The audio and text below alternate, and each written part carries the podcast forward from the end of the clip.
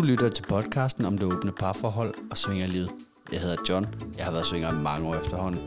Og lever i dag et åbent parforhold med mig, og jeg hedder Stina Maria. Jeg er seksolog og parterapeut, og jeg arbejder til daglig blandt andet med åbne parforhold. Velkommen til. Velkommen til. Ja, så er vi jo landet lige ned i det afsnit, vi har valgt at kalde nummer to, som jo i virkeligheden lidt er et afsnit om, om det der med dem, der er nummer to i de der polyamorøse forhold. Ja, den der ekstra kæreste til en, der er gift eller i et forhold i forvejen. Ja, Mm. og der har du sikkert en eller anden klog viden direkte inden fra seksologenskab, du gerne vil have lov at dele med os alle sammen. Jamen, det kan godt være, at jeg lige skal prøve at åbne en gang. Jeg skulle ikke love, at der knirker her i huset. Ah, må ikke, vi kan finde en enkelt. Jamen, øhm, der er i hvert fald nogle ting, som lige sådan poppet op i mit hoved øh, i forhold til det følelsesmæssige i det. Og skulle, skulle gå ind og være ekstra kæreste til en, der allerede faktisk er afsat. Nogen øh, vil, jo, vil jo have nogle forhold, hvor det er mere ligeværdigt, men det er ikke det, vi snakker om her. Der er det ligesom, hvis man forestiller sig, at nogen, der er gift, har en familie, bor sammen, og så har de en ekstra kæreste uden for det her forhold. Ah, ja.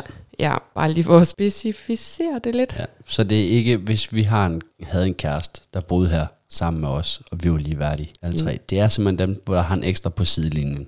Ja, lige præcis. At den ene har jo. Men, øhm, men det her følelsesmæssige i, som nummer to aldrig at kunne få det, nummer et har. Den der accept i at skulle, øh, skulle stå og kunne kigge ind ad vinduet. Det er sådan lidt sådan, jeg ser det. At øh, de skal kunne acceptere, at de ikke kommer til at være den, som deres kæreste bor sammen med. Måske heller ikke bliver den, som deres kæreste skal have børn sammen med, øh, skal giftes med, hvis de nu allerede er gift. Det må man ikke. Øhm, så det her med at skulle acceptere, at der er et eller andet, du ikke kan opnå, det tror jeg, det kan være følelsesmæssigt svært for nogen. Og så er der en, en anden ting, som jeg kommer til at tænke på, det er det her med, at når du står og er den her ekstra kæreste, som ikke kan få det der primære forhold, som du står ved siden af, så kan det også være en måde at beskytte sig selv på. Der skal man i hvert fald lige tænke over, om man er nummer to, fordi man måske selv har et eller andet problem med at binde sig til en, altså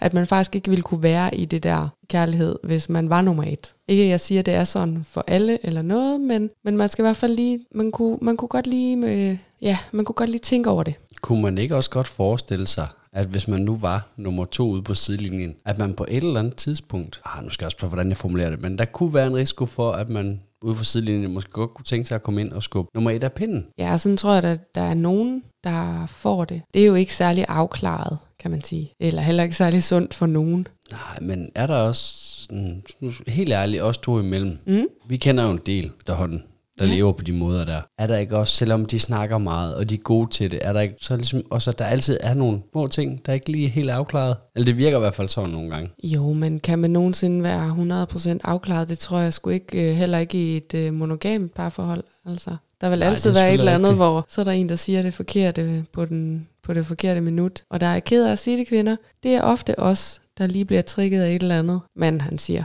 Jeg tror i hvert fald, at Ja. vores lunde nogle gange er lidt kortere. Og det er også alle de hormoner. Så lad os sige det, ikke? Ja, vi Det giver kan- hormonerne skylden.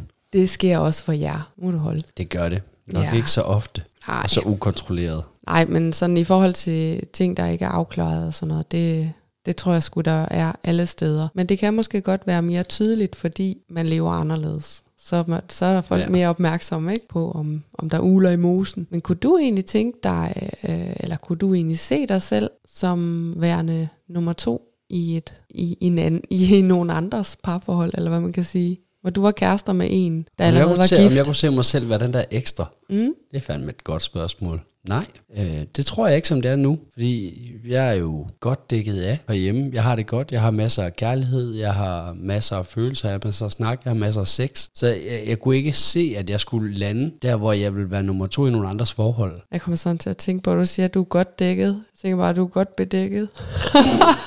Ha, ha, ha. Det var sjovt. Kunne du så se dig selv have en kæreste nummer to ved siden af vores forhold? Jeg ser, det er jo en helt anden situation jo.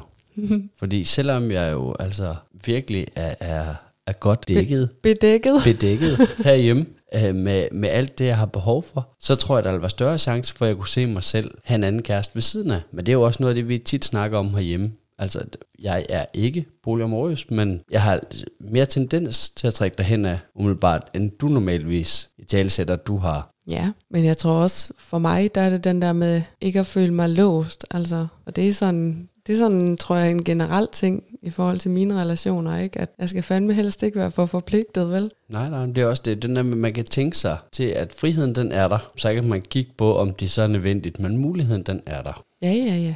Men hvad med dig? Kunne du se dig selv enten i den ene eller den anden konstellation? Altså at skulle være kæreste nummer to til en, der allerede var gift. Jeg tror, altså, det, ja, det kunne jeg godt, men jeg, men jeg væver meget ved det der med at kalde det kæreste. Jeg kunne godt have et forhold, øh, hvor at det var sådan, kan man sige, øh, friends with benefits. Men jeg kunne ikke, tror jeg, forpligte mig i en grad, hvor jeg vil kalde det kærester. Så det er sådan en ja-nej, og, og til det store spørgsmål, om jeg kunne være kærester, så nej. Om jeg kunne forestille mig selv... Så afbryder jeg dig lige. Ja. Og så, jeg, nu skal jeg lige have afklaret herovre ved seksologen. Hvad er forskellen på friends with benefits og det at være kærester? Det er jo følelserne. Altså, du kan jo godt være glad for en person. Du kan jo godt synes, at en person, du ser, er øh, dejlig og sjov og god sex og fede samtaler, men hvor du ikke vil involvere dig følelsesmæssigt. Så, altså, så du er egentlig stadigvæk der, at når jeg forsvinder han eller hun ud af mit liv, så, så er det ikke... Øh, så er den store skade ikke sket, altså. Men at det var hyggeligt, så længe det stod på. Ja. Er, I, er man kærester, så, så er det jo et breakup, hvis nu den her fyr eller kvinde forsvinder fra ens liv. Så det er altså, jo den store forskel. Personligt for mig har jeg virkelig svært ved sådan at, at fornemme forskellen på de der konstellationer. Fordi jeg har da også haft friends with benefits, hvor at jeg har følt mig interesseret. Jeg vil da næsten gå så langt til at sige, at jeg kan da godt sige, at jeg har haft sådan en snart følelse af forelskelse i, i, i den her periode. Men, Men hvornår er det kærlighed? Jamen, det har vi jo talt om før. Det her med det sure og det søde. Når, man, når, man er, når, når der er kærlighed, så vil man også gerne passe deres syge barn og gå til mormors begravelse og Og det er jeg bare så dårlig til de ting. Nå, men det var et sidespring. Det var fordi, jeg tænkte egentlig, det var ret væsentligt lige at få sådan lige defineret forskellen på de ting der. Ja, for det er da også noget, vi to vi har tumlet med, inden vi skulle gå på her. Altså, hvad fanden? Ja, hvornår Hvad er man det ene, og hvornår Ja. er man det andet, og, og hvad er væsentligt? Ja, lige præcis. Men Og jeg lige tror, præcis det her afsnit. Og der blev vi så enige om, så må vi lige forholde os til det der med, at det er nogen, der er kærester, Ja, med nogen, der er i fast forhold. ja, Og så må vi lave et afsnit en gang med dem, der render og boller rundt med nogle faste. lige præcis. Så hvis du sidder derude og lytter med, og du ligger og boller rundt med nogen fast, som er i forhold, så skriv lige til os på Instagrammers. Ja, Så vil vi godt have dig med, lige præcis. og, og din, din bollevenner. ja, ven slash venner. Ja, det vil vi ge- meget gerne. Men det her, der, der virkelig er på spil i afsnittet i dag, det der med, at det er det følelsesmæssige bånd. Det er der, hvor du er in it for the real deal, så at sige, ikke? Det, det er den, man tager med under armen Ja, med til lige præcis. familiefesten. Ja, Og siger, at det er min kæreste. ja. Og så sidder stille og roligt og håber på, at de ikke spørger, om, om hun tilfældigvis har en anden mand. ja, Det vil de som regel spørge mig om som udgangspunkt. Jeg ved ikke, man skulle tro, at min familie de kender mig. ja. Nå, men øh, jeg ved ikke engang, om jeg fik svaret på begge spørgsmål. Det gjorde du ikke. Vi mangler lige at få svar på, om du kunne have en kæreste ved siden af. Mm, og nu- vil jeg lige have lov at- hjælpe, fordi at det her det er et lydmedie. Jeg sidder og kigger meget intens, fordi jeg er meget nysgerrig på det her svar.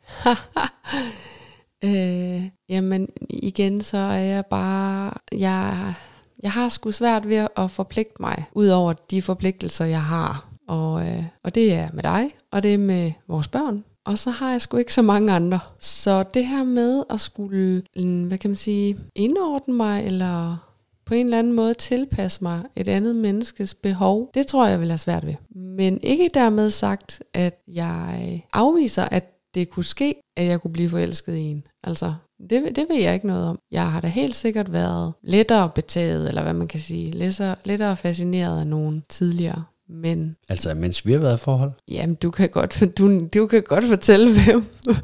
Du ved godt hvem. Nej, jeg ved da ikke, hvad.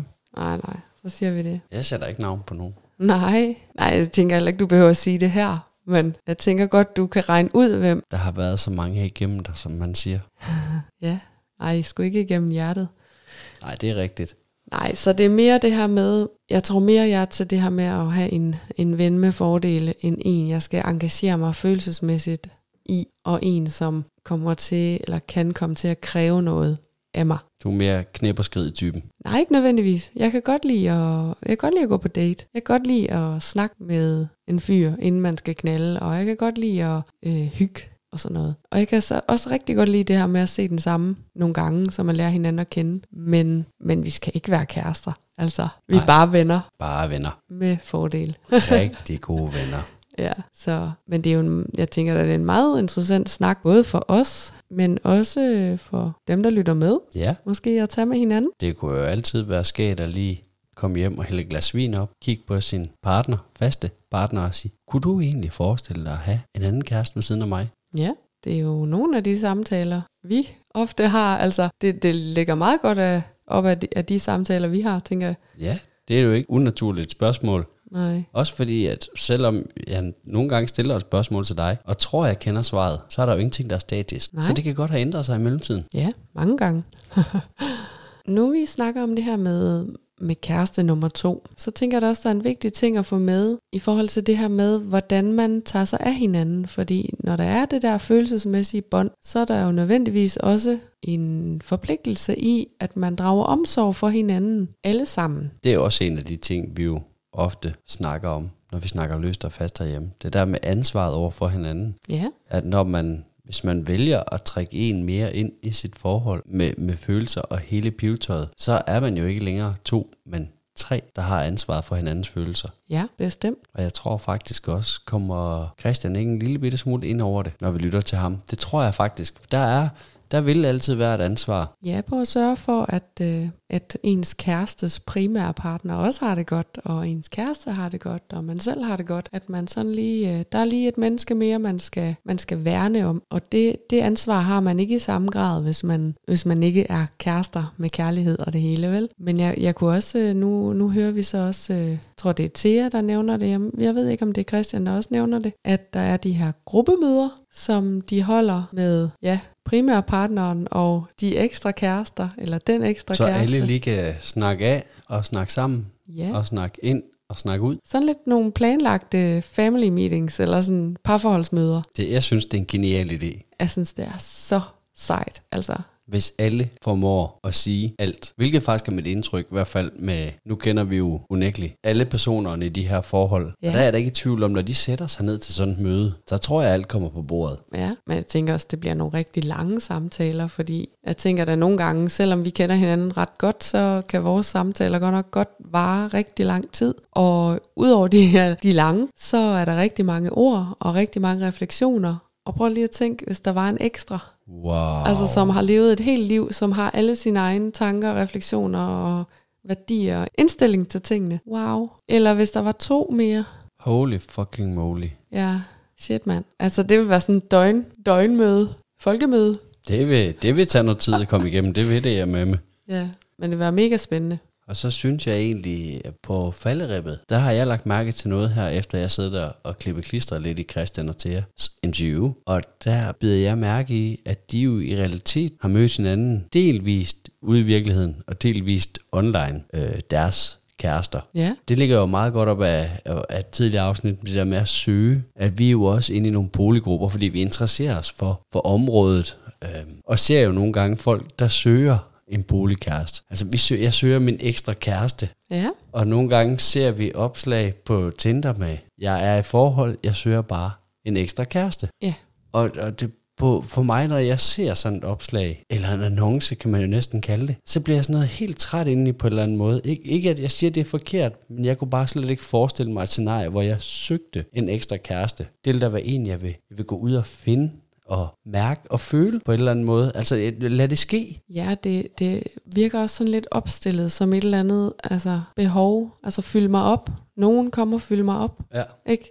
Med kærlighed, fordi jeg kan ikke få nok kærlighed her. Altså, jeg har, det virker som om, jeg har ikke nok kærlighed til mig selv, så kom lige og elsk mig. Og, altså, og nogle gange, og det er jo de aller værste i min verden, det er jo der, hvor der står for eksempel, min mand har allerede en kæreste nummer to-agtig. Ja, Så nu søger jeg også en, eller min kone har også, øh, så nu søger jeg også, du ved, den der, hvor det næsten bliver sådan en, når, når min partner har, så skal jeg også have. jamen, jeg tænker bare på, hvordan folk de søger en kæreste nummer et. det er fandme ikke mange inde på Tinder, der skriver, jeg søger bare en kæreste. Hvis du ikke vil være min kæreste, så gider jeg ikke på date med dig. Altså det er jo, det er jo sådan, der, Jo, det gør. Nej, Jo, de jo, pakker folk- det pænt ind, de søger noget seriøst. de søger noget seriøst, eller de søger den sidste kærlighed. Og mange tilføjer så, at de vil gerne have noget sjovt undervejs. Og det handler jo lidt om det her med, man kan Ej. jo ikke vide, Det er når fordi, du går vi på kigger date. på to forskellige køn, når vi går på Tinder os to. Om det er det, mændene skriver. Nå, jamen, det er ikke det, pigerne de skriver. Men det er Nej, også fordi, vi, vi, vi beholder jo det her, den her fortælling om, at mændene er nogle klamme svin, som bare vil bold. Og damerne, jeg ved jo godt, de vil fandme da også bare bold. Men de, udad til skal vi have et glansbillede af, at de søger den sidste, eneste ene, som vil elske både hende, hendes børn og hendes lille chihuahua. Nu ved jeg så ikke rigtigt, fordi jeg har jo også damer på min Tinder, og det er ikke det, det de skriver. Hallo, det er jo nok dame, dame. Duh. Nå, og så mener du, det er anderledes. Maskulin energi. Okay. Eller så er det, fordi de bare sådan er Jeg mere tror- seksuelt åbne og biseksuelle. Og... Jeg, Halvdelen af jeg, jeg er downloader Tinder, når vi er færdige med at optage, så skal vi lige prøve at kigge profiler. Okay, det gør Det vi. kan jeg høre, det skal vi. Det var, vi skal lave en episode med Tinder. Yes. The Tinder Experience. Ja. Øhm, nej, men det, det er også den der med, når man sådan går ud, altså hvis man søger en kæreste, om det er nummer et, eller to, eller tre, eller fire, så handler det vel i første omgang at gøre sig attraktiv, så man får den første date. Og så kan man jo altid se, om man har lyst til at gå på en anden date. Og så tænker jeg da på et eller andet tidspunkt, så finder man ud af, om det her forhold er noget, man skal bygge videre på. Det, det er, Sådan er det jo altid. så hvordan Men forestiller vi skal man sig? slet ikke mødes i første omgang, hvis at du ikke er over 1,65 høj og vejer 75 kilo og har en, øh, en lys til mørkebrun hud og elsk min hund. inden Så vi må du godt mødtes. være min kæreste nummer to, eller hvad? Ja, Ej, i guder.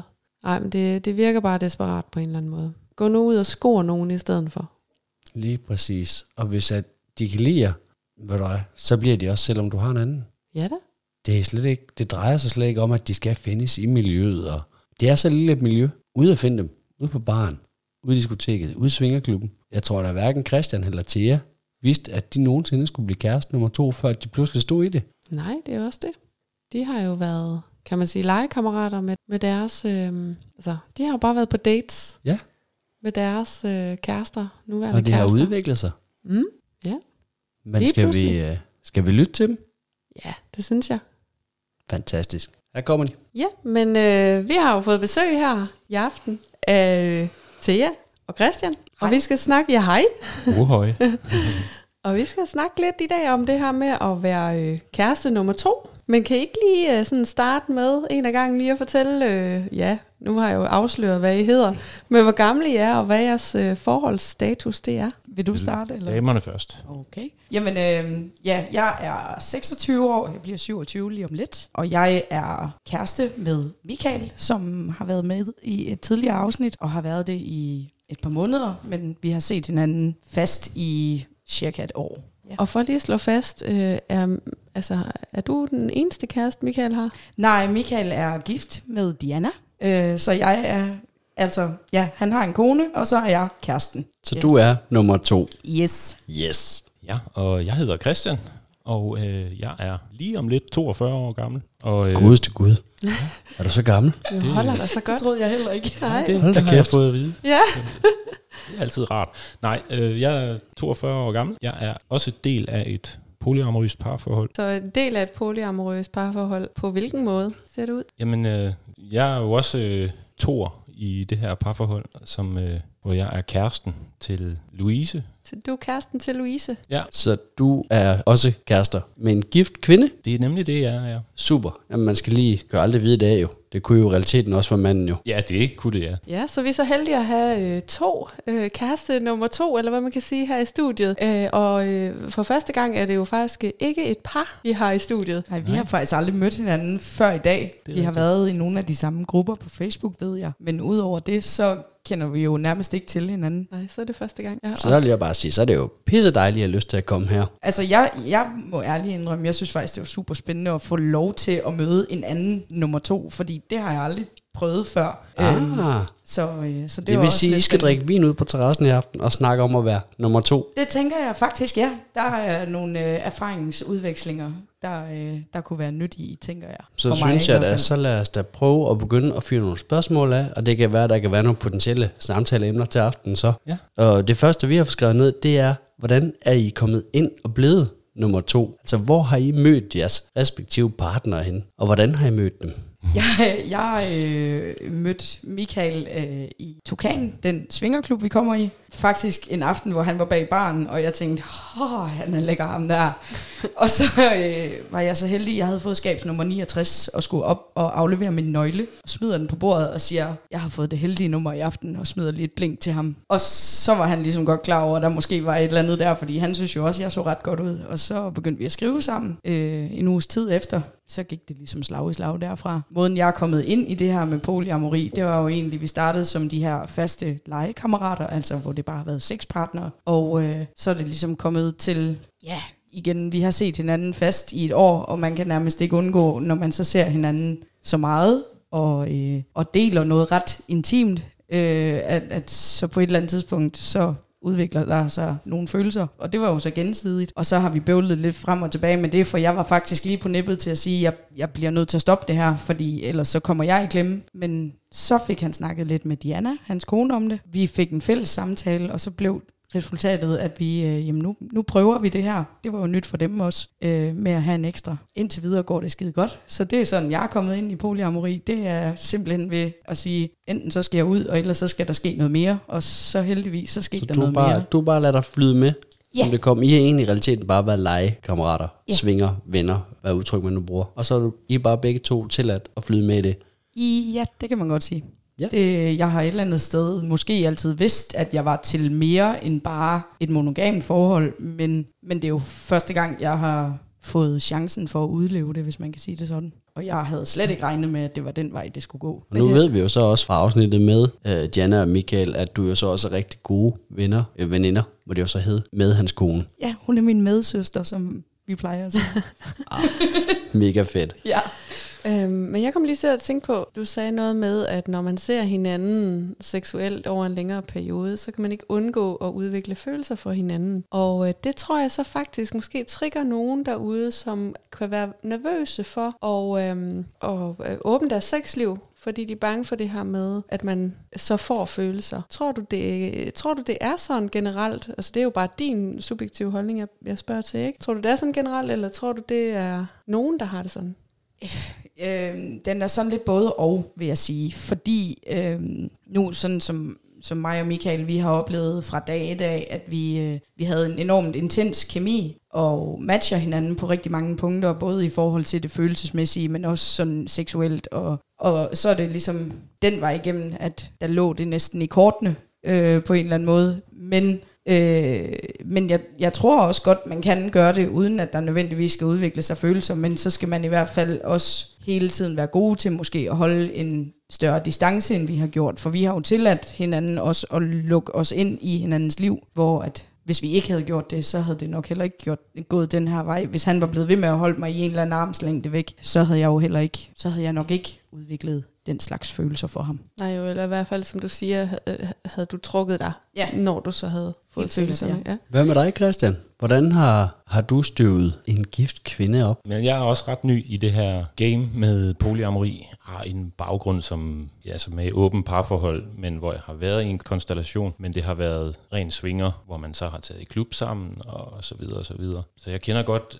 jeg kender godt lidt til livsstilen sådan fra den anden ende af, men hvor det altid har været lidt forbudt det her med følelserne. Det har været trussel i min verden øh, jo, og en, en angst, man, man, man kører på med. Ja, så, altså, så har jeg været i nogle parforhold, hvor der har været en, en husven af en slags, og man har sådan eksperimenteret lidt rundt og stiftet bekendtskab med det. Men det har altid været sådan en, en lidt angstprovokerende ting, det der med de følelser der. Og øh, så blev jeg, ja det er vel snart en tre kvart år siden, eller sådan noget, at jeg så blev single, kom ud af et forhold, og så har jeg derefter, jamen så mødte jeg jo så en, som også var det, som også var kommet ud af et parforhold. Og det var så en kvinde, som var i det her parforhold, som, som havde nogle år på banen inden for polyamori, og der har ligesom, de havde noget erfaring, og jeg havde mange spørgsmål til det, øh, naturligvis, øh, omkring hvordan de bar sig ad med det der jalousi, mm. og hvordan de fik det til at fungere. Jeg har øh, undersøgt en del omkring livsstilen, fordi altså, den, øh, den tiltaler mig meget, den her del med compassion og den med at sætte hinanden fri. Jeg synes, det, det er en smuk filosofi. Nu siger du lidt det her omkring med, med følelserne, øh, at, at det har egentlig altid været noget, du har sådan holdt lidt ud i strakt arm og, og med de her seks partner og svinger livet. Ikke? Var det så udfordrende for dig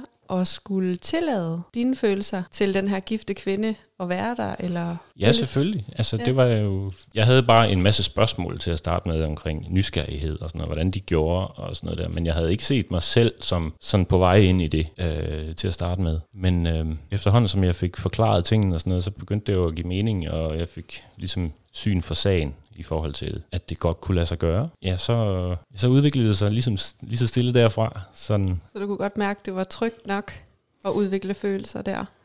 Ja, fordi mig der det, det handler om, det her åbne parforhold, det er jo kommunikation. Og når man har en, man kommunikerer rigtig godt med, og hvor der er plads til at være den, man er, og jamen, så udvikler man, udvikler man også hurtigt sådan en, en eller anden tryghed til det her menneske, som er enormt vigtig. Og det er jo ikke bare øh, sådan med at fremstille sig selv på en eller anden måde i forhold til, hvordan man gerne vil tage sig ud. Det er jo, det er jo hele pakken, ikke også? Med, øh, altså det har vi altid talt rigtig åbent omkring. Ja, for det er jo der, det adskiller sig fra at være et seksuelt forhold til at være et forhold-forhold. Ja, Ikke et så, så kærlighedsforhold. det er jo egentlig med udgangspunkt i et godt venskab. Men så nu skal jeg lige have helt præcis fundet ud af, er, er, er du kommet som husven i det forhold, du er i nu? Nej, Nej, det har jeg ikke. Jeg har, øh, mødt hende i Svingerklubben? det har jeg heller ikke. Vi øh, mødte jo hinanden online, og okay. i nogle af de samme øh, grupper, som der nu er på Facebook, kom egentlig bare sådan helt tilfældigt til at sådan pingpong lidt frem og tilbage, og så Okay, og så Jeg havde ikke. du spørgsmål til hende, og så er du aldrig blevet færdig med at spørge. ja, lidt fælles interesser og lidt sager, og så udviklede sig derfra i, i privat beskeder. Og, Okay, så er jeg med. Jeg og så, så aftalte vi faktisk at mødes, tage i klub, og det var øh, sådan rimelig angstprovokerende for mig, fordi jeg har faktisk aldrig været i klub som single nogensinde. Jeg har kun været der. ah, du havde så en aftale jo. Ja, det havde jeg jo netop lige præcis. Oh, men man er vel stadig, altså som single, der er jo noget trygt i at tage afsted med en partner. Hvis det så er en ny, man mødes med, så er det jo lige pludselig en helt anden vinkel alligevel, fordi du står alene. Du har ikke den der base at, at støtte dig op af, som man har, Nej. når man kommer med en partner. Nej, lige præcis. Og jeg havde også faktisk, jeg kendte kun Tukanen, og så kendte hun en anden svingerklub, som, som hun gerne ville øh, præsentere mig for. Så, jeg, "Jamen, det, så prøver vi det. Hvor er det hen? Det var øh, Dark Secret på På film. Fyn. Ja. Det er den der ude af den lange, lange, lange, snodede lille vej. ja. Og det er faktisk, så var, faktisk så var hun også, hvad skal man sige, bartender dernede. så, Ah, så hun startede også med at tage en vagt. så- Der er noget med dem der, der står bag baren. Ja, ja, Tydeligvis. Så, så hun startede også med at tage en vagt, og så fik hun fri i løbet af aftenen, og så kunne vi jo så hygge os på egen hånd der. så kunne hun også, øh, der havde hun lige en bagdør. ja. Øh, nej, jeg kunne egentlig også godt lige tænke mig at spørge dig, Christian. Nu hørte vi jo, at Thea var veninder med Diana. Hvordan er dit øh, forhold så til øh, din kærestes mand? Ja, det, øh, det var en ret spændende affære for mig, øh, at skulle til sådan at finde ud af, jamen, fordi jeg, jeg prøvede jo at sætte mig, mig i hans sted, ud fra hvordan jeg selv havde haft det, da jeg var i parforhold. Ja, så det tog noget tid ligesom at finde ud af, at, at, øh, ja, at blive tryg i, hvordan hvordan deres dynamik ligesom var. Så jeg var meget fokuseret på at tage de der hensyn, som jeg forventede, han måske kunne have brug for. Så hvordan er jeres forhold i dag? Jamen, øh, jeg ved ikke lige, hvor jeg skal starte, men det har jo i hvert fald bare udviklet sig øh, fra det der venskab og, og den der alle de spørgsmål, og så til lige pludselig at... Ja, altså, så kunne jeg godt se mig selv i det alligevel. Da jeg først var dus med, at der var ikke sådan jalousi og noget som helst sådan... Så han var faktisk rigtig cool med, at du datede. Ja, hans. jeg, fik en venneanmodning fra ham øh, efter noget tid også. og Det var jo også ligesom sådan en, hvad skal man kalde det, grønt lys, eller... Øh, Ja, prøv at se, nu falder 10 øren for mig. Det er så fordi, hun har haft en kæreste ved siden af hendes mand. Så er hun i realiteten blevet single fra hendes kæreste. Men Ja. stadigvæk haft hendes mand. Skriver med dig. Se, nu, nu begynder der at komme en tråd her. ja, Nu bliver det godt. ja. Og så har du så et fint forhold til manden også. Men de er jo så også er lidt gavet, kan man så sige. Ja, de har noget I erfaring gamet, inden ja. for det. Og, og, og, og manden i det forhold har jo også en kæreste. Så her var det så Louise, som hun hedder, der, der var blevet single. Og jeg tænkte jo også sådan, nå, jamen, handler det så om, at nu, øh, nu føler du dig udenfor, og nu skal du ud og have skaffet en, sådan, så I er ligevægtige igen, og ah. man har mange forventninger. Sådan, jamen, man ved jo ikke, hvad man går ind til helt på forhånd. Sådan. Nej, det er jo ikke lige, tænker jeg, som at date en normal single person. Nej, og der er mange mennesker at tage hensyn til lige pludselig, og øh, på sigt jo børn, og altså, det er en større mølle, der ligesom skal, skal i synk der. Jamen nu siger du børn, så skal ja, vi skal have et spørgsmål, vi skal have afklaret. Det er i forhold til det der med familie, venner, kolleger, omgangskredsen generelt. Hvad kender de til af, af, af de her kærester og deres mænd og koner? Altså ved alle det? Altså for mit vedkommende, så er det jo stadigvæk forholdsvis nyt det her. Der, med nyt, der mener jeg et halvt års tid efterhånden. Så jeg er ikke selv kommet ud til hele familien endnu. Øh, af forskellige årsager. Men det er sådan lige på nippet. Det er sådan set lidt den samme historie for, for det parforhold for Jon og Louise. Hvordan er det nu lige, bare lige for det øh, på plads? Det er par, Jon og Louise, som du siger, har de børn? De har to børn, ja. Ja, Sammen. og har du børn? Jeg har også. Øh, jeg er så weekendfar jo, så Ja, så der er jo også nogle små hoveder, der skal, der skal passes ind der. ja, præcis. Hvad med dig, Thea? Hvad med din omgangskreds? Ja, altså, øh, nu siger Christian, at det er forholdsvis nyt og et halvt år og sådan nogle ting, og det er jo endnu mere nyt med os, fordi der kun er de her to til tre måneder. Øh, men for mit vedkommende, der er det kun øh, min mormor og farfar, der ikke ved, hvordan konstellationen er. De ved, at jeg har en kæreste, men, men de ved ikke, at han er gift og alle de her ting. Men ellers så er det Ah. alle mine venner, hele øh, min sådan nærmeste familie, alle mere eller mindre ved det. Øh, fordi jeg er generelt rigtig, rigtig åben, også i forhold til det her med at være svinger og sådan noget, har været det længe inden, at vi kom i et forhold, så for mig var det meget naturligt, at ligesom, Nå, nu har jeg taget den her udvikling, så nu fortæller jeg om det i stedet for. Der er egentlig ikke nogen, der ikke må vide det, og der er ikke rigtig nogen, der ikke som sådan ved det. Så hvis du bliver inviteret til firmafest eller familiefest eller et eller andet, så vil det være helt naturligt for dem, at du tog din kæreste med, som også er gift. Det vil ikke overraske dem. Nej, altså vi har jo faktisk lige, øh, Michael har lige mødt øh, min mor og mine søstre i sidste uge, og de kender jo til det hele, så øh, og, og det var sådan, de, de tog ham jo bare som værende min kæreste, altså jo jo, de har svært ved at forholde sig til, hvordan tingene er, men de ved det hele, og de øh, tog imod ham med åbne arme, som de ville have gjort, uanset om det var polyamorøst eller monogam forhold. Så, øh, så ja, det ville være totalt naturligt for mig. Men du har ingen børn, vel? Nej, det har Nej. jeg ikke. Jeg har jo også haft øh, præsenteret Louise for, for, mine, for de fleste af mine venner. Jeg vil heller ikke have et problem med at skulle fortælle folk, at jeg har fået en kæreste, fordi det er jeg stolt af og mega glad for og sådan noget der. Problemet er, at når man sådan skal til at fortælle sådan nærmeste familie, sådan, jamen, der er faktisk ikke kun en kæreste, der er faktisk også en, en mand. Øh, hun er faktisk gift. Det, det, det er den, jeg sådan lige stadig er ved at øve mig lidt på, hvordan jeg lige skal få formuleret sådan. Men øh, det tager vi, som det kommer. Så vennerne ved ikke, at, at hun har en mand. Hun, de har mødt hende, mange af dem. Men de ved ikke, hun har en mand. Men hun har så været alene der. Ja. Så jeg glæder mig til at vise dem den her podcast. ja. Ah, det er et godt trick. Smart. Jeg kunne også godt forestille mig den der med, ja, det er så min nye kæreste. Nej, tillykke ikke. Og så har man bare brug for, men der er lige lidt mere. Ja, hvis man nu tog et eller andet til et eller andet arrangement, og så skulle præsentere nogen for, jamen det er så min nye kæreste, og så det er vennepar, der er med til. Ja, det er så min kærestes mand, Ja. og det er så min kærestes mands kæreste. ja. Ja, Men det er jo også igen Afstand. det her med, altså, hvor meget man, man bør pådute folk. Altså, fordi øh, det er jo bare din kæreste. Og hvad hun har et eller andet sted, er måske ikke alle, der sådan nødvendigvis skal vide det. Nej, problemet er jo lidt, at man, det er jo ikke sådan en snak, man bare lige tager henkastet, sådan, fordi man ved godt, der er 100.000 Der spørgsmål. følger altid og, tusind spørgsmål til og en masse- professoren bagefter. Præcis, en masse følelser, og især fra familier og folk, som holder af en, som gerne vil en det bedste, og bekymrer sig for, åh, kan du nu, er det nu en, er det en dille, du har der? Eller, Ja. øh, så. It's just a face. Og det er måske der, hvor jeg også, øh, med mine 42 år og en vis livserfaring også, og sådan nogle ting, så jeg vil gerne ud over den her, nå, er det nu lige sjovt, dillen? Jeg kan slet ikke komme over, at du er 42. Jeg synes simpelthen, det er så vildt. Du holder dig så ung ud. kraft med godt. Ja, flot fyr. Har, har du en ung kæreste også? Er hun ung? Næsten ærgerligt, der ikke er billede på, var. Ja. Jamen, Det kan der fikser komme, vi, det det kan der komme vi. på Instagram. også. Ja. Og Der vil jeg godt tilføje, at, at det er der ingen, der kan se, og det tænker Thea slet ikke over. At podcast, det fungerer nøjagtigt ligesom radio, og hun nikker simpelthen hele tiden. Og jeg, det, I kan ikke se det, men nu ved I det. Hun står hele tiden og nikker. Men det Ja, der er, heller ikke nogen, der, kan, der er heller ikke nogen, der kan se, at John han står uden bukser på. Men det, Ej, gider du lige? Der er 30 grader varme udenfor. Hvad fanden har du regnet med? Ja. ja, men altså, jeg havde nok forventet det. Men jeg synes, i forhold til den her med netop at pådute familie og venner og sådan noget, altså det er, det er jo netop derfor, jeg for eksempel har, har valgt at undlade at fortælle mere til mine bedsteforældre. Fordi en ting er, at min mor og min søstre, alt det der, at de sådan netop gerne vil passe på en, og er bange for, at man bliver såret og alt sådan noget. Men de er jo bare en helt anden generation, der på ingen måde ville forstå det her. Det er meget moderne. Ja, lige præcis. Og der er det sådan, det er nemmere at forklare det til ens mor, som i forvejen godt ved, at man er lidt skadet af en eller anden årsag. eller ens søstre, som også godt ved, at man altid har været normbryderen i familien og sådan noget. Men de der bedsteforældre, de, de har nogle gange øh, sådan bedre ved deres hjerte, eller sådan noget, at de, øh, at de forbliver sådan lidt uvidende om, hvad der foregår.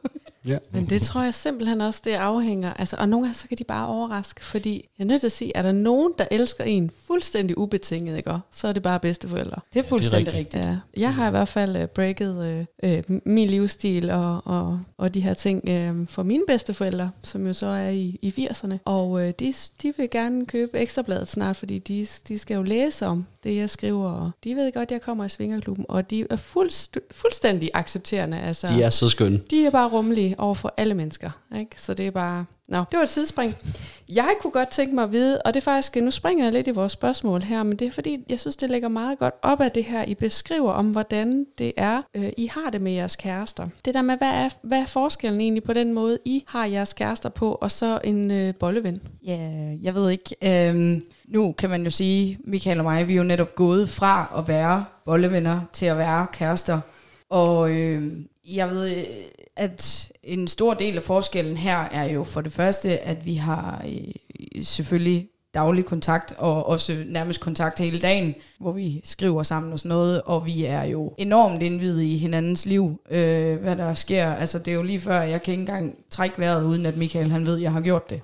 øhm, og det samme omvendt, hvor at hvis det bare var en bolleven, så vil jeg være mere sådan, så er det måske et par gange i ugen, man skriver sammen, og så er det måske sådan noget med, at ja, så er det den der, ej, jeg har godt nok trængende, eller skal vi tage i klub i aften, eller et eller andet, du ved, og så kan det godt være, at man lige snakker om det aktuelle i livet lige der, når man så ses, men jeg føler måske ikke, at man vil have den der intimitet, eller hvad man skal sige, som der er i at, at vide, hvad man, hvad man går og laver til daglig, og hvilke ting man måske støder på af problemer, der kunne fylde, eller øh, nu er jeg blevet helt vildt glad, fordi jeg fandt et eller andet på tilbud, eller whatever. Altså det er sådan nogle, det er de der små ligegyldige ting, som lige pludselig ikke er så ligegyldigt alligevel, som man også deler, og det vil du jo nok ikke rigtig gøre på samme måde med en bolleven. Det er i hvert fald for mig en meget stor forskel. Og så også den her med at møde familien. Ja, igen, hverdagslivet, at, at det bliver noget mere fælles, frem for at det bare er de senere aftener, eller weekender, eller noget mm-hmm. i den retning. Altså for mit vedkommende, så jeg har nok heller ikke den store erfaring sådan i bollevenner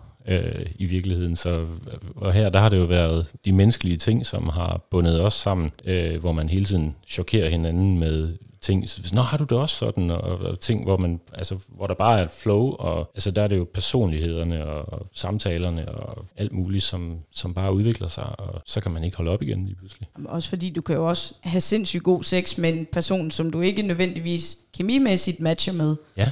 Øh, sådan, altså, hvor det netop er i den der hverdags pingpong, men hvor det så, når det kommer til en kæreste, der har man igen bare et, et skridt videre i kemien, og du har et skridt videre, end at det bare er god sex. Men der er så meget andet, der også matcher med hinanden, når man, men, når man går det skridt. Ja. Kunne nogen af jer forestille jer at være sammen med jeres kærester en lørdag aften, tage ud og spise, eventuelt tage i biografen, klassisk date-ting, tage hjem og tænke, jeg sgu da for træt til at dyrke sex efter alt det her ræs. Nej.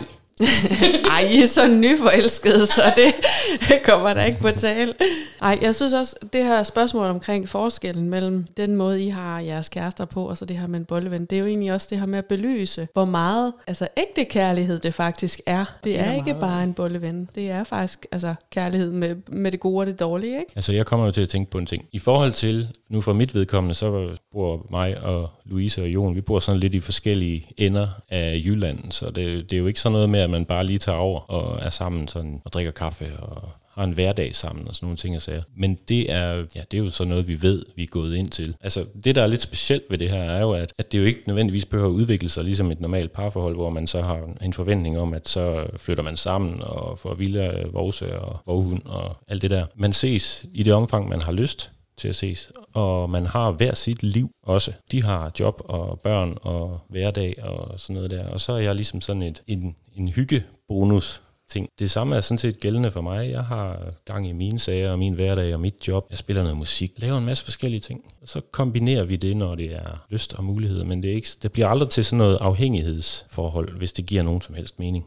Det giver super det- god mening. Det gør det faktisk, ja. Jamen det var fordi, jeg, jeg synes egentlig, det led meget godt op til det her med øh, øh, ligeværet, hierarki. Fordi nu kalder vi jo det her afsnit for øh, nummer to, og, øh, og jeg ved jo også, at der er nogle polyamorøse forhold, hvor man ligesom er øh, måske tre ligeværdige partnere. Men hvordan ser I egentlig selv? Har, føler I, at der er en eller anden form for hierarki i jeres parforhold, eller i, i jeres partners parforhold, eller sådan? Er I ligeværdige? Nej, det er vi ikke. Altså ikke for mit vedkommende i hvert fald. Øhm, fordi, som vi også tit har talt om, øh, Michael, Diana og jeg, vi bliver aldrig lige, så længe at de har deres hverdag sammen, de bor sammen, de er gift, de har ja, hus og øh, hvad hedder det, økonomi og alt sådan noget sammen. Hvor at jeg jo bor alene, og jeg skal ligesom, det lyder måske meget hårdt på hårdt, men passe ind i deres planer.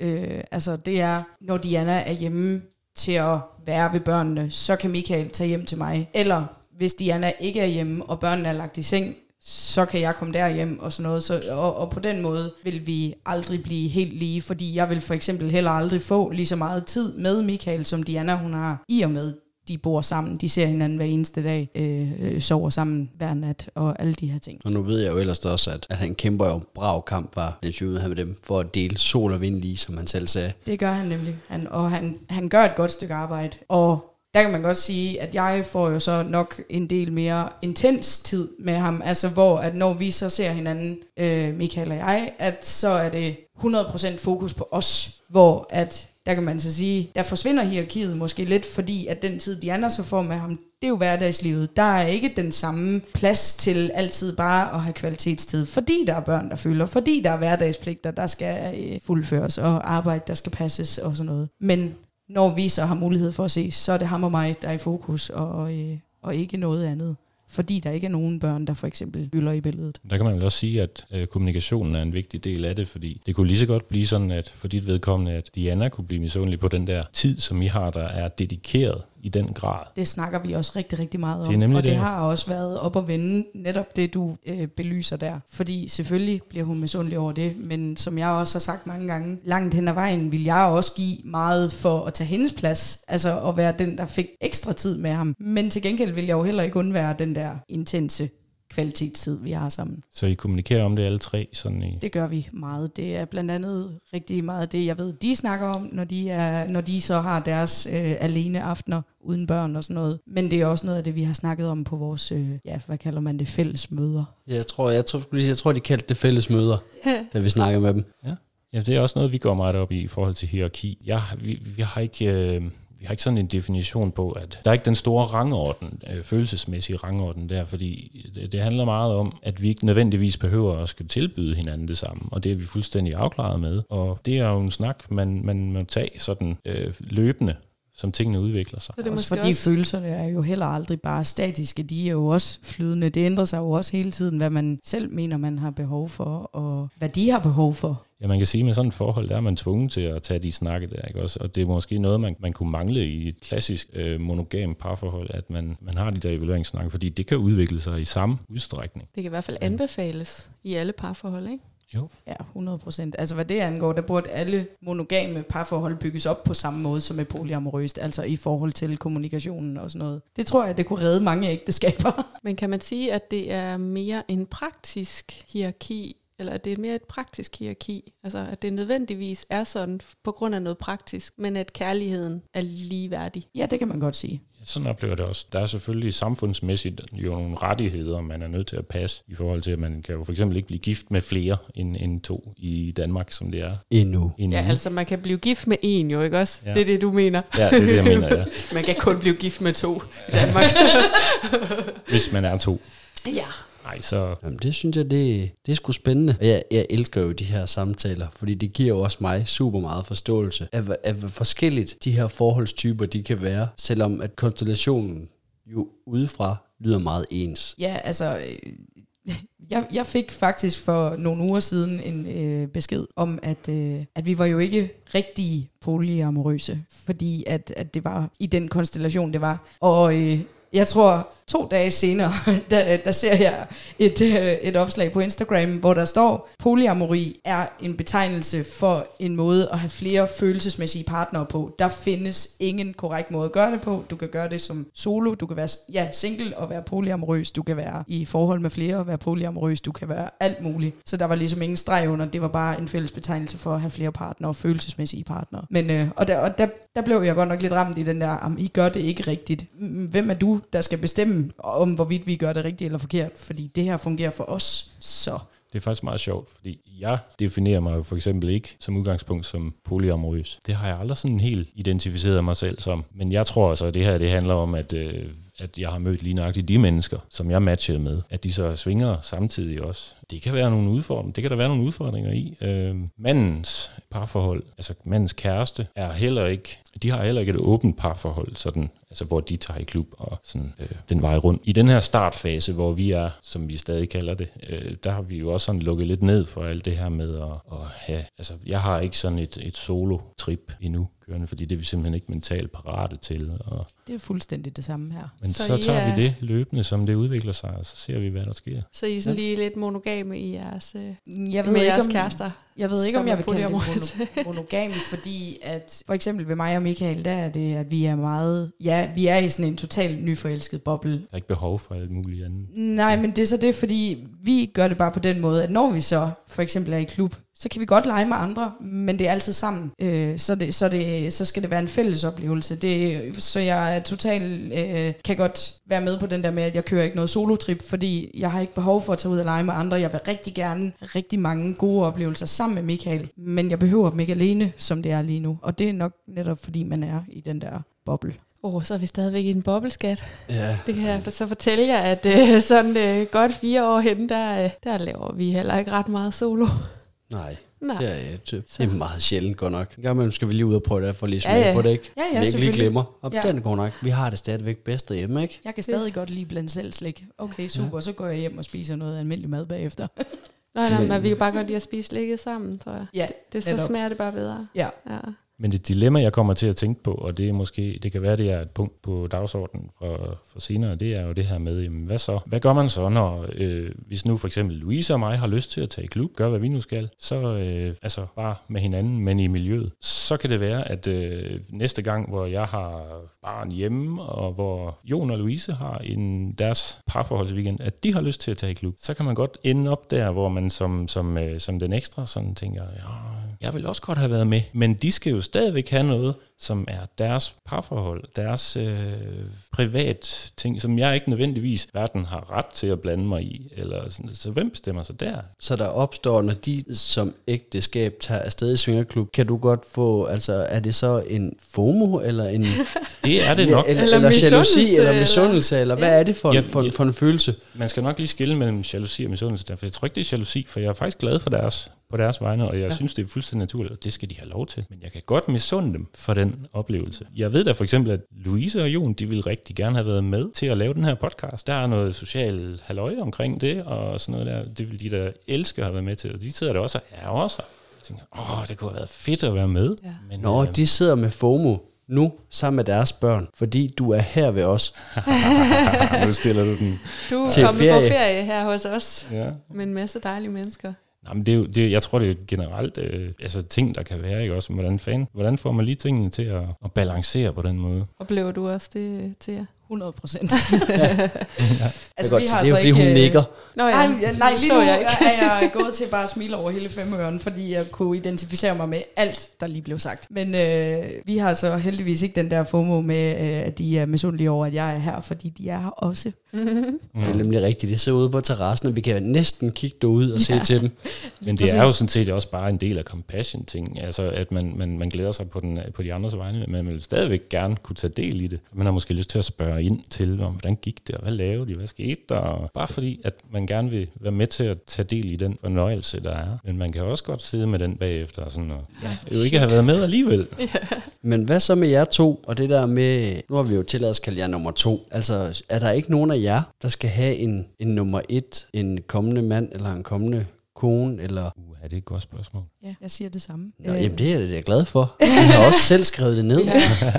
Jeg har virkelig tænkt over det. Jeg vil sige, som tingene er lige nu, nej, jeg har faktisk ikke behov for mere, end jeg har lige nu. Men jeg ved jo ikke, hvordan jeg har det om et halvt år eller et år. Nu har jeg jo også en alder, hvor at, øh, det er sådan meget typisk for det her øh, nest building halløjsa. Mm. Ja. Øhm, Du havde ingen børn. Nej, jeg har nemlig heller ingen børn, og det er sjovt nok også øh, altid det første folk, de spørger om, når jeg, øh, hvad hedder det, sådan præsenterer den her konstellation. Jamen hvad så, når du skal have børn? Og jeg bliver så trigget af den der, når du skal have børn. Uh, Jamen, ja. Hvem Ja. har nogensinde sagt, at jeg skal have børn? Det er jo også kun derfor, vi skrev spørgsmål på skemaet. Mm. Fordi, og, og det er jo også lige så meget, som du selv siger, det er det spørgsmål, du løber ind i hele tiden. Mm. Nu har vi jo allerede fortalt dem, der lytter med, du har ikke børn. Nej. Vi ved, de har børn, så vi ved, det er et spørgsmål, Ja. der vil sidde tilbage i bilen, eller hvor de nu sidder og lytter til det her. Hvad med børn? Ja. Øhm, nu er det sådan, at øh, jeg har i en hel del år øh, været meget sådan vaklende med det her.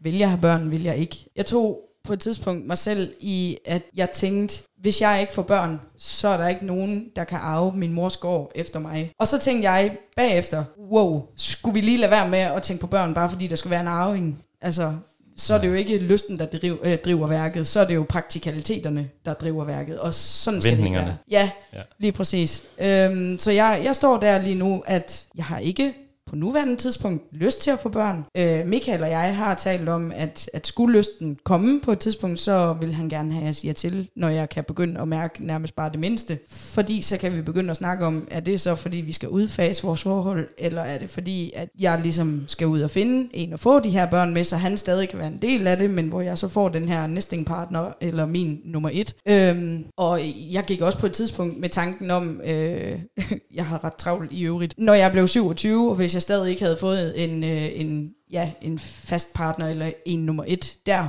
så ville jeg selv gå i gang. Øh, altså, så blive alenemor. Og hvor han var sådan, øh, ja, det vidste han så ikke lige helt, hvordan han skulle forholde sig til, men hvis det var det, der ligesom blev inden af det, så måtte vi jo se det på den måde, og så måtte jeg jo ligesom vurdere, hvad han skulle have for en, en, en titel i forhold til de her børn, eller status i forhold til de her børn.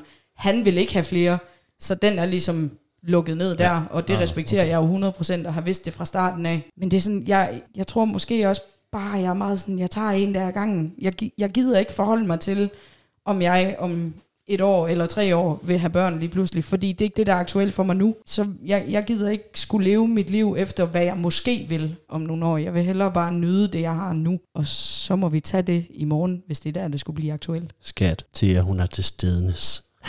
ja, næs, næs. Jeg har herre meget næs. Gælder det øh, så det samme i forhold til det her med en partner nummer et? Er det også sådan, Ja, what altså, happens? som, som jeg også nævnte tidligere, vi er meget i den her nyforelskede boble noget, øhm, og, og det gør, øh, nu nævnte Christian tidligere det her med, at man simpelthen ikke er mentalt klar til heller at skulle gå ud og have flere partnere, eller sådan, eller, og, og, eller bryde ud af den der. Og der tror jeg egentlig også bare, jeg er, og jeg tror, det er også noget, jamen, hvis jeg kan mærke, at lysten til, at der skal være noget mere, noget mere fast en at bo med, eller et eller andet, når jamen, så handler det om, at så skal jeg kommunikere det, så vi kan få snakket om, hvordan får vi det til at fungere, fordi så er det igen noget helt nyt, fordi der er ingen af os, der har prøvet det her før. Øh, Præcis. Der er jo, du kan ikke læse det op. øh. Og det er jo det, at i sidste ende, vi ejer jo ikke hinanden. Og jeg ved ikke, hvem der har nogensinde bildet os ind, eller fået overbevist os om, at... Øh, det skal at, jeg lige have sagt til Michael, fordi han kalder mig virkelig tit for hans. Ja. Men det her med, at vi kan jo ikke, vi ejer ikke hinanden på den måde, at vi kan, altså, ja, hvad Ja, vi det? er ikke hinandens ejendom, vi kan ikke bestemme over hinanden på den måde. Nej, Men skal, skal du have nummer et? Altså, leder du aktiv efter nummer et til dit liv? Eller er du bare helt cool med, der kun er en? altså, jeg er jo lidt i samme stadie som Thea også, øh, i den her lidt, det kan hedde mange ting, honeymoon-fase, eller new relationship energy. øh, jeg, øh, jeg søger ikke efter en primær øh, for det har jeg ikke behov for. Øh, jeg er rigtig glad for, som jeg sagde før også, med øh, at jeg har, jeg har faktisk lidt sådan, jeg har jo både, ja, hvad skal man sige for at stille dem på spidsen, jeg har jo både fordelene ved øh, at leve den her frie single-tilværelse på en måde, men jeg har også alle glæderne ved at have en fast partner, som man kender godt, og som, som man har en masse intimt med. Det er præcis det, jeg øh, plejer at sige til øh, venner og familie, og de, sådan, dem, der som udgangspunkt er monogame, når jeg skal forklare, hvad det er, det her det giver til mig. Det er netop, jeg har altid været meget frifugls type, Ja og som hurtigt kommer til at kede mig i et par forhold. Og jeg, jeg er også sådan, for at tage den bedste Miley Cyrus øh, quote, best of both worlds. Altså, fordi jeg får lov til at, at leve mit liv, som jeg gerne vil det. Når jeg går hjem og lukker døren, så er der kun mig at forholde mig til, og det er fantastisk. Men jeg har også bare rigtig, rigtig, rigtig mange fordele ved alt det der